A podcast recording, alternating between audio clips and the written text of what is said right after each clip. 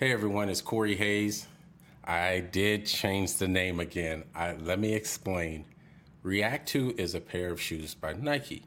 It's the trademark name. So I did change it. I changed it to my last name. My last name is Hayes, so I changed it to a hazy reaction. I don't know. I tried to keep it as close as to something more authentic to me. And let's get into it. That's all I have. But for that thing, the next thing I want to talk about a little bit is that I have some more cringe compilations. This one is called The Dumbest SJWs You'll Ever See. So SJW is Social Justice Warriors. So it's some cringy stuff that we're going to get into. It's about a 10-minute long video. We're going to react to it. And I want to personally thank all the people who have been listening to the show. Now, if you want to, you can go on anchor.fm/ahazyreaction. You can go there and you can leave your name or something like that, or whatever, your gamer tag, whatever, because I play Xbox, so I know about gamer tags and stuff. So you can leave that information on there and I will give you a shout out on the next show. If I find it, or I'll give you a shout out whenever I'm able to on the next one. But anyways, let's get into this. This is called The Dumbest SJWs Stuff You'll Ever See. 10 minutes long. Let's get into it. I don't want to support the alt-right. Don't choose as a White House counselor, a man who uses the word nigger, whose wife says that he did not. Let me pause that for a minute. I know you guys heard that. So this is a video podcast for those who are just listening on like Spotify or Apple or Google podcasts. This is on Spotify. You can check us out and the video out in its entirety, or the commentary I bring to the actual video on Spotify. But just to let you know, it is a video cast. So, but if you do not have the time, if you're not able to watch the video in its entirety, just the audio format is there as well. But let's get back into it. The guy. The white gentleman that was just there a second ago used the N-word. They bleeped it out, but he said it. He actually said the word. And let's get the reaction from the people and see what they say, these news anchors. I want his daughters to go to a school with too many Jews. As far as to prosecute Charles, can I just hang on a second? I appreciate you going through all of this, but please don't use the N-word on my show. I'm sorry. Well, I never use the N-word except when I'm quoting someone who's been appointed by the president. The black guy right there said, thank you for letting him know. That's like the forbidden word in the English language. We know in the Western world that is the forbidden word. Yes.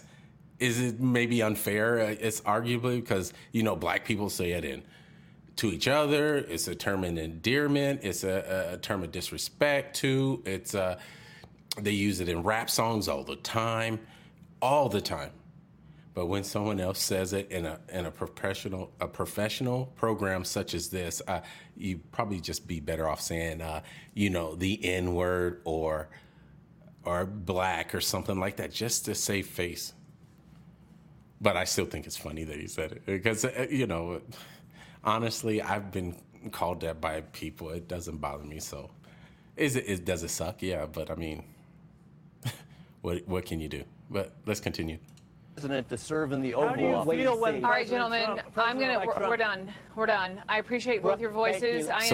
So just to paint a picture, they did cut the argument. So we didn't hear all the deliberation on both sides of the thing. But I think they're just reeling at the fact that the guy said the N-word, so. I'm still, the more I've sat here and listened to the fact that somebody used the N-word on the show. Wow, she's hurt. It is not okay. It is not okay, Charles Kaiser. I respect you. I enjoy having you on as a guest, but not okay. By the way, the claim that Mr. Bannon used the N-word, I've never heard of this, so there's that. College student Daniel Bowe was in favor of removing. She couldn't even. Didn't burn it. Daniel, thanks for coming. She sounded like she couldn't even finish out the rest of the show because of that. Just that's the start. That's the intro into the show. He said the N-word, and it just threw her off completely. Probably the other guy as well, but You never know. Once again, it's a word that people use. They use it probably behind closed doors. I know black people use it just outright in front of everybody. And then when someone else says it, they get offended. So I just think it's that word that, man, that word is so divisive. I don't use it. My kids don't use it. My mother, my family, some of my family members, the ones I know primarily, they don't use it. Like my brothers and sisters, they don't use it. We just keep it out of our mouths. That way, there's without a shadow of doubt, there's no confusion into that. You know, I see people, I hear people use it. I don't see them use it. I hear them use it, and it's just like it is what it is. But maybe that's their ignorance, or maybe they're doing it because they're angry. Who knows? They have their reasons for using it. I just leave it alone. I don't use it. My kids don't use it. Is it in songs? My son listens to rap albums. He listens to rap music. I know they use it in there. I just told him when he listens to that stuff, don't go around trying to act like you some kind of rapper. They're on a totally different playing field. So leave it alone. But he's like, okay, let's continue. Tonight. So I want to read you a quote from you. This is to the Amherst Bulletin, and you said, think about the groups who use the flag, from police officers to the U.S. Army. These are the forces on the ground that make oppression happen. Now, the obvious point is, obviously, if the police and the Army were to go away, sensitive college students like you would be eaten alive. Let me ask you a deeper question, which is, you find America unfair? Okay. What's a fairer country? Can you think of a country where you'd rather, for example, go on trial for a felony? Well, first off, Tucker, I'd like to thank you for having me on your show. As a history major like yourself, I think we both recognize that conversations like this in the media are one thing that move this country forward. And as a student working hard to become an American history teacher, I'm really excited to show this interview to my future students as representative of the difficulties of the democratic process. Come on, guy. Okay. I think to respond to your question, there isn't really a country I'd rather be tried for a felony in.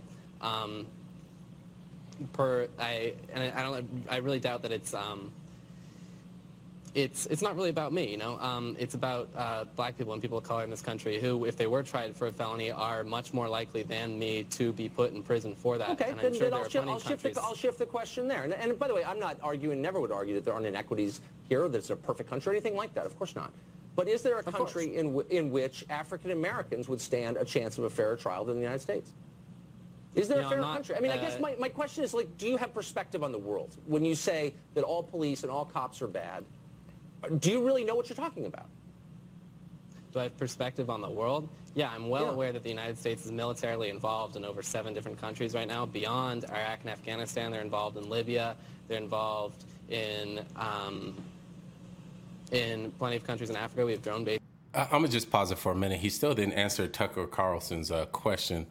The thing is that, yeah, there's inequities in life, but Tucker Carlson's absolutely right. What other country can a black person go to where will have some sense of a fair treatment in the court of law? And there's really not, countries, I don't know any countries, and I've been to several different countries through my military career. And I don't know any that would treat you proportionately well compared to the United States. I just don't see it. But if people know of any, please, sound off in the comments. Like I said, go to anchor.fm / a hazy reaction, and you can leave it there. But I think I said a couple weeks back, my wife is from Mongolia. Countries like that, there's several countries that even are harsher. If somebody goes to prison, it is the family's responsibility to bring that prisoner food. The prison does not feed the inmates at all. They want commissary. And guess what? Just like here, they have to get it from an outside source, like a family member. In the prisons in here, we know good and well, they get 3 squares a day. Their housing, lodging, they get clothes. They even get paid. Some of them get paid money when they separate from the prison, the penal system. Also, we know they can get commissary. We know they can get shorter prison sentences. It's just is what it is. Our prison system is not the best, or it's broken to some degree. It could it be better? Yeah, absolutely. But I'm not one to answer that. I'm just saying that there's other countries out there where you go to jail. Your family is responsible for your crime. Your family is responsible for taking care of you, not your crime. They're responsible for taking care of you. Out here, the prisoners get TV, college education. I knew somebody who graduated from prison. Think about that. He graduated from prison. He got out after, I think he did 10 years. And it's not Mike. It's another friend of mine, a close friend of family. I think like a second cousin or something. Went to jail. 10 years later, comes out and he has a bachelor's degree. It's crazy, man. They give him so much opportunity for reform where other countries know you did the crime, you do the time. That's it. You want to eat? Guess what? Your wife, your kids, your mother, your family members are bringing you food. Oh, you need a new pair of underwear. Your family's bringing this. I'm telling you, man, it's harsher out there. People in these first world countries like America, the only country I really know well because I'm from here, is the only country I know that has, there's other countries, but what I'm saying is have first world problems. We have first world problems, and we find other reasons to bitch about something.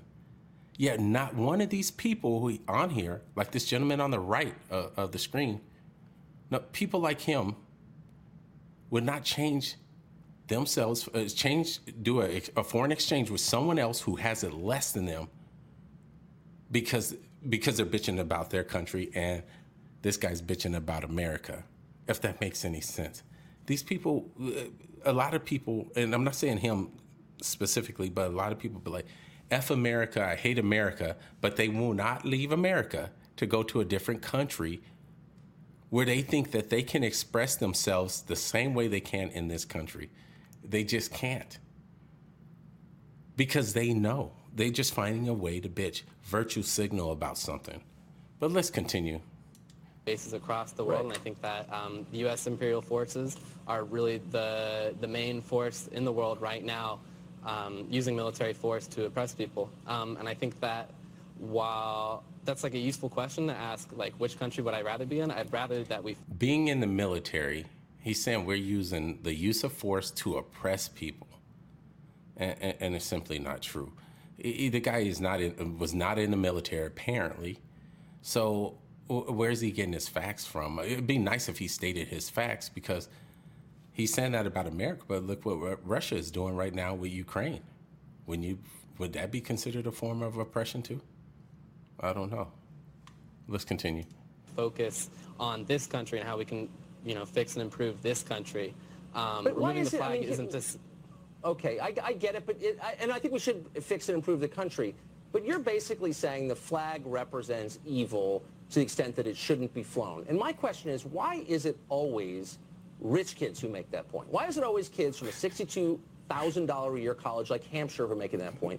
None of the workers who you claim to be representing ever say that. You never see anybody at a trade school burning the American flag. Have you noticed that? I'm not making this up in my mind, am I? I agree with what Tucker Carlson said. I think that you're more likely to pick up a story in which rich kids do burn a flag on the basis that we have more access to the media. I mean, like the flag burning wasn't really. So you think it's like your average HVAC repair school? They're burning the flag. Well, I mean, there is something.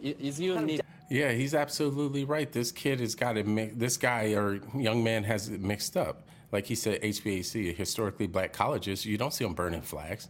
Yet they're black people, the same people that this white man on the right is saying that the white man is oppressing black people and all this this wrongdoing that's going on in America, and yet you don't see them doing them at historically black colleges. Like you don't see it at Grambling or Morehouse. You see it at white colleges or predominantly white colleges. We both know the politics of this country are divided by class, and there is like a definite inequality in terms of where liberal thought is, and I think that no matter who, the question of the class of the students who did burn the flag. And I would say that Hampshire College is fairly generous in terms of its financial aid circumstances. And while I don't know the student that burned the flag, I also don't know the class that they did come from. Really, because I have some sense. What's the median family income in this country? Do you know? The median family income in this country? Yeah. What does a median family make? He doesn't even know. The median family in this country? Yeah, it's much less than 1 year of your schooling. Yes. Yeah, $62,000, which is what you pay or your parents pay for you to go to Hampshire school and burn the American flag. It's much less than that. And so I just wonder if you understand the bounty that you have, the good deal that you have. I think the average household income, median income, is about 47, 48,000 a year. I am 100% privileged to be at this institution. And I think that I have to recognize the fact that the wealth of my parents that was able to pay for this institution was garnered off of slavery and was taken from exploitation. The land that I live on was taken from Native peoples, and the land that I live on back in Portland, back home. Then why don't you give it back? See, that's what I'm saying. Like, this guy is living. He was born with a silver spoon in his mouth, and he's saying, well, the land that was my family that's living on were property of Native Americans. It's like, okay, then why are your parents not giving it back? Why are you not giving it back? Why are you virtual signaling and all this stuff for the government to do something about it? But when it comes individually, they don't want to do nothing about it themselves. They want to bitch about America, like I said, but yet they don't want to take a sabbatical and go to a different country and see how it works and compare the two. In a third world country where they have, by and large, not running water or electricity. When I was in Afghanistan, Iraq was more developed than Afghanistan. Afghanistan, they still lived in mud homes. They had a local bazaar where they had TV and they did the bazaar on the weekends. That's when people watch TV. It's like that old school mentality. I'm not saying that we need to go back to that, but what I'm trying to say is that they didn't let it influence everything they did. They looked forward to it. So we would go to the bazaar and meet up with people and you know, win over hearts and minds, things like that. And we'd see a big screen TV and people were watching it and they were excited. Like, they would be cheering on maybe a local team or a national team for football or soccer, whichever one you want to call it.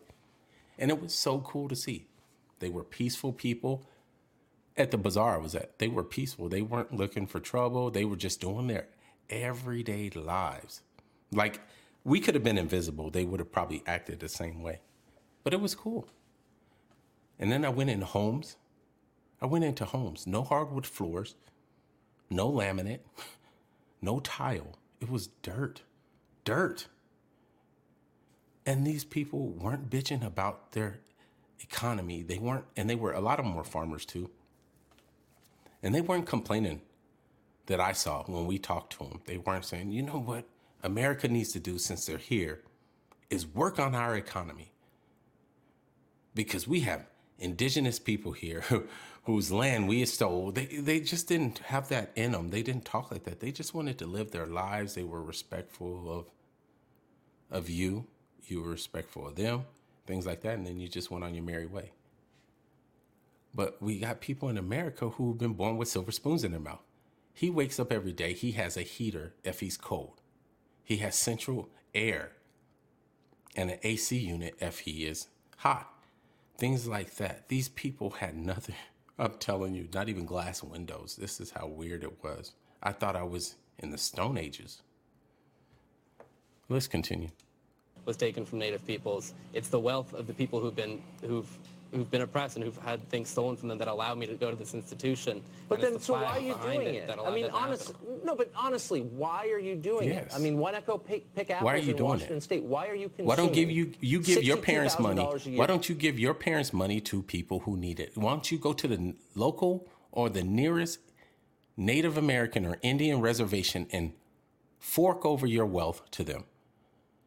So stupid. Virtual signaling is disgusting. But let's continue. Of this blood money, as you describe it, to sit around campus and do pointless rhetorical and symbolic acts like burning flags. I mean, why not work with the people, the laborers? No, I very much disagree that symbolic, removing the flag was a not useful thing. I mean, it got me on your show, correct? It's a useful tactic in terms of getting voices out there. And I think that going to a school like Hampshire College, I'm not here to defend going to Hampshire College. What I'm here to do is I'm here to defend the removing of the flag from our campus, which was overall a democratic process. So I can understand the context of this. Very quickly, you're for diversity, obviously. And yet, I bet there's virtually nobody on your campus who's openly supporting Donald Trump. Do you yearn for more diversity on your campus, or are you happy in a world where everyone thinks like you? Burn. I think diversity is a different word when you're applying it to political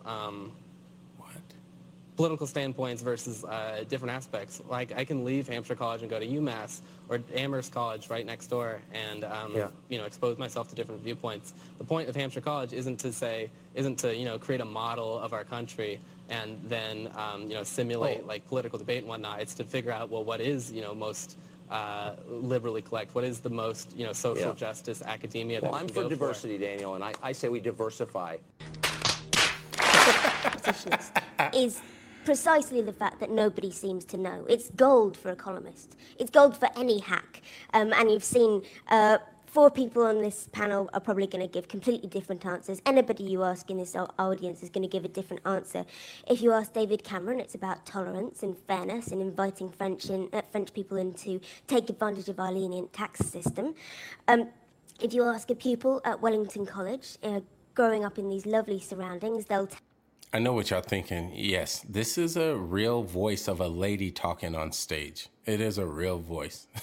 I thought it sounded kind of like a Muppet or something like that, but it's a real person's voice. I'm not trying to be funny, but I can't believe somebody talks like that or sounds like that. That's interesting. Tell you probably about the excellent teaching here, but they will also tell you about grime and dubstep and whatever it is they're listening to. If you ask me, and I've actually recently been living in America for a while, so I get asked this question quite a lot. And I bring up things like the taste of fish and chips on Brighton Beach and Doctor Who and drinking tea. That's what it is for me. If you ask somebody like my colleague Professor Starkey, it's playing xenophobia and racial prejudice for laughs. And if you ask people who organise conferences like this, it's sitting by politely whilst people play racial prejudice and xenophobia for laughs and pretending that this is an acceptable part of contemporary debate. We're setting up a false dichotomy here between Britishers and Englishes. They're not at all. An absolute dichotomy. The two are completely different. There is a historic English identity which goes way back before the concept of Britain. Also, this notion of England, or indeed Britain, as uniquely a nation of immigrants is preposterous. That every European country is a blend. Of course it is. There are two great differences. I believe you have a house in America, Mr. Stuckey. I have a house in America. I was wondering, where are you domiciled for tax purposes? I am domiciled here, and I pay full taxes. And can I just say, as you have chosen to be personal and invidious, let me share a little story with you. One of the great things that is essential to Britishness is a sense of public duty, that you do things for nothing with organisations that can't pay. Ms. Penny, who has been advertising these great left-wing virtues, and I were due to debate for a very impoverished little society called the Thomas Paine Society, on the virtues of a republic on the one hand and a monarchy on the other. I was prepared to do it for free. She insisted on trying to charge such a large fee that the event had to be cancelled. Now, I think that is as mean and grasping as some runt comedian, and I will not be lectured to by a jumped-up public school girl like you. I came from the bottom, and I will not have it. Oh, snap. He went ham on her. I came from the bottom, and I would not have it. But anyways, that was interesting. I don't know much about British politics and England politics. I just don't follow it enough. They talk about it in news when you watch morning news just to get your weather and everything. When they talk about things, they seem to talk more about the Queen and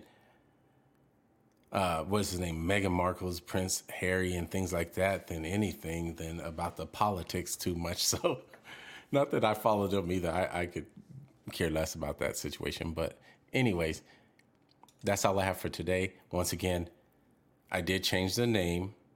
I hope you guys just stick with me. I apologize, but it's still here. It's A Hazy Reaction. That's the name of the podcast. Let's keep it like that. Hopefully, if anything happens, I will let you, I will inform everyone beforehand. And until next time, you guys have a wonderful day and a wonderful weekend.